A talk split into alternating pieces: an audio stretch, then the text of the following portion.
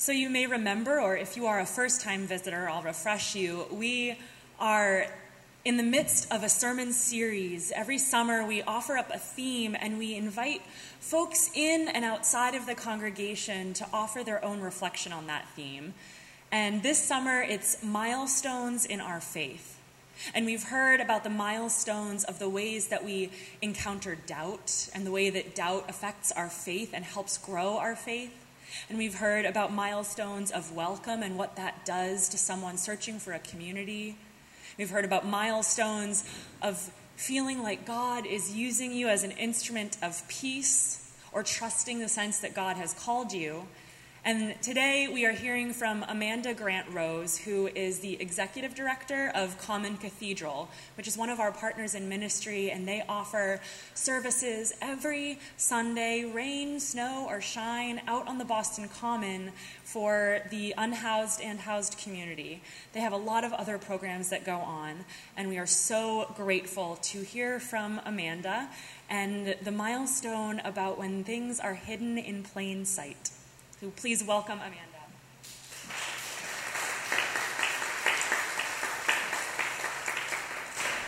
Good morning. Good morning. Grace be with you, friends, and peace. It is an honor to be here with you today, to be in community, and to share the good news. But before we begin, I find it helpful to pray. So please join me in prayer. Loving Creator, we come grateful. We come grateful for this space and the community that has gathered, for that little bit of cool breeze that comes off the fan, and for those who still haven't made it here yet today. God, be with us in these next few moments. Calm our minds and open our hearts so that we may hear and see you in our midst. So that when we leave this place, we are more able to radically love our neighbor. Amen. Many of you already might know of Common Cathedral, or maybe you remember the last couple of years when we have taken over this fellowship hall with painting and community members. But there might be some people here this morning who are new to Common Cathedral. And so, first, let me tell you a little bit about our church. We are church. We are a church community on the streets of Boston, and our congregation members oftentimes call the streets and the shelters of Boston home. During our very busy church week, we do five main things. We visit our congregation members wherever they might be out on the streets, in the shelters, in hospitals, at Barbara McInnis House or Kirkpatrick House. We visit with them wherever they are. Sunday worship on the Boston Commons, rain or shine, for 23 years we have worshiped outside and we have not missed a Sunday. Yeah, that is amazing. We have worshiped outside in days like today when that water blows off of Brewer's Fountain. It is just barely manageable. And in the middle of the winter, we have small shovels and we dig our way over to the fountain and we have hand warmers to give. There are days, I will not lie, where worship is only five minutes long and we pray and we break that bread together, and there are days where we are there for hours and hours and hours. What matters is, is that we worship together as a community and all are welcome. City Reach, a weekend retreat for young people to come into the city to learn about homelessness directly from those that experience it, and your youth have come to that and been a part of that mission. Boston Warm, our day center, which we opened in the response to the closing of Long Island Bridge, displacing 700 beds. It is now a day center where all are welcome on Mondays and Fridays to come in to be loved, to be seen as children of God, and to get a really good cup of coffee. And Common Art.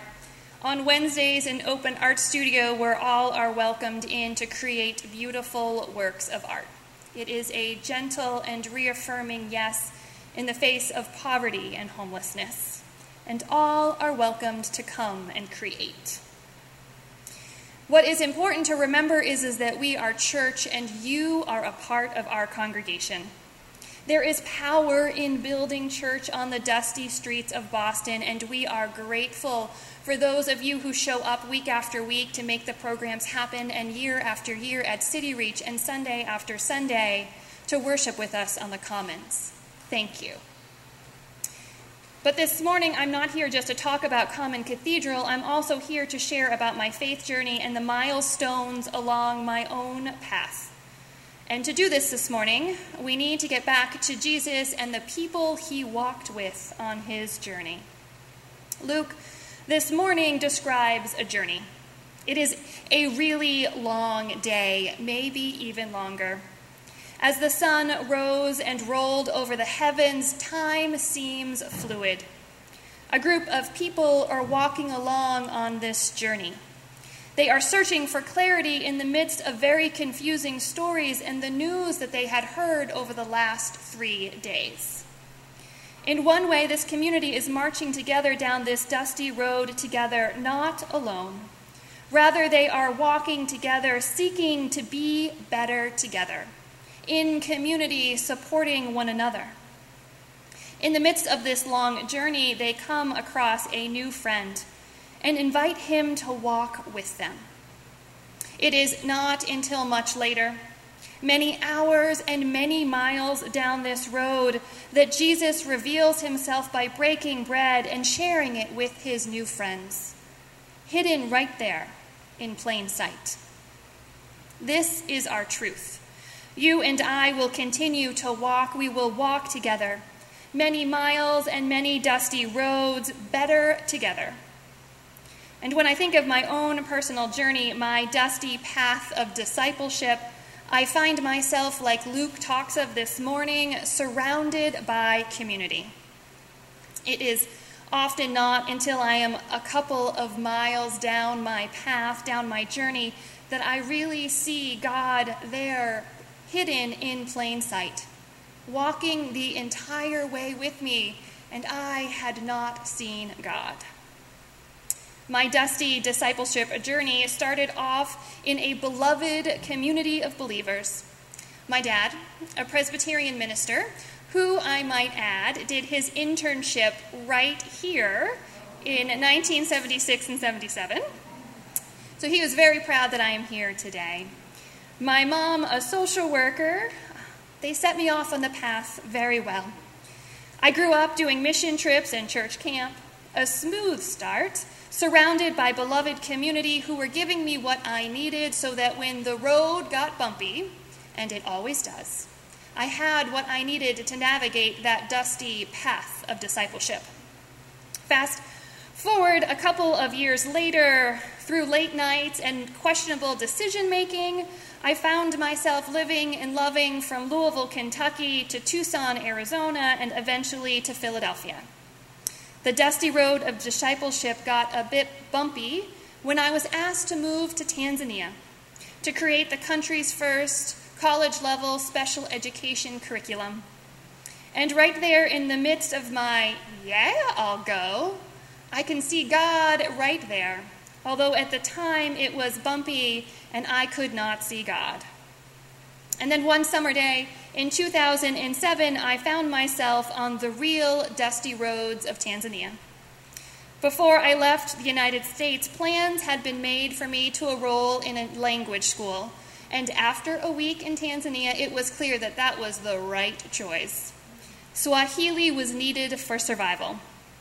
This language school in a town about six hours away was selected, and so I packed my bags a duffel bag filled with some clothes and some books, and I was off on local transportation to Arusha, Tanzania, just southwest of Mount Kilimanjaro. Let me just for a moment describe for you local transportation. Local transportation consists of a vehicle similar to a Greyhound bus that has been going for years and years and years painted together, welded together. There are bits and pieces missing, bits and pieces relocated from other buses, and somehow it would run and run and run.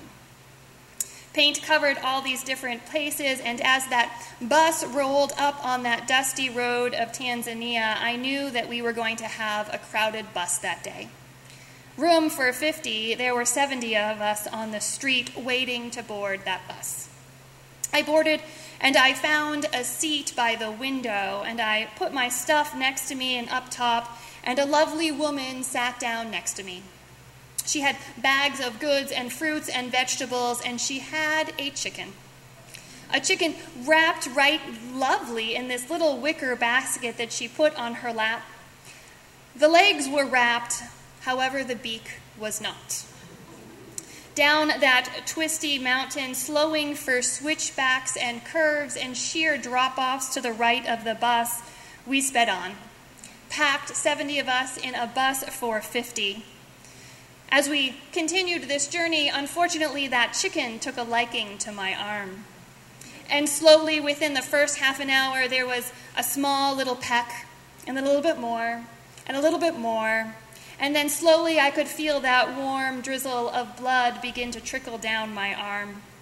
And I smiled sweetly at the woman, wanting to desperately stay culturally appropriate.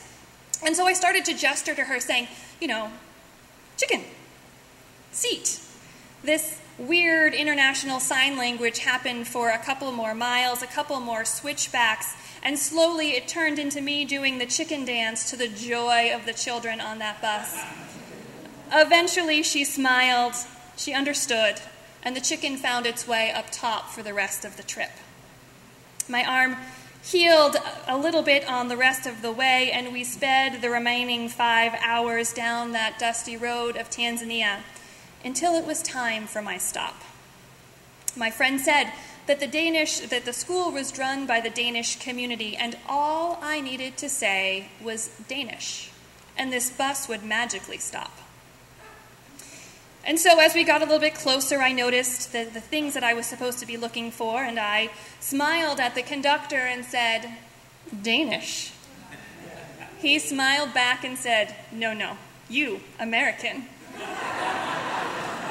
I smiled back and said, No, no, Danish school, hapa, hapa, my only word at the time, which meant here. He smiled back at me and understood what I was saying gratefully, and he pulled that bus over to the side when I stood up. And I realized all of my belongings were gone. I was packed in that bus. It was packed with 70 people, and I couldn't move. We were so tightly packed. And then I realized that I was being transported down the aisle.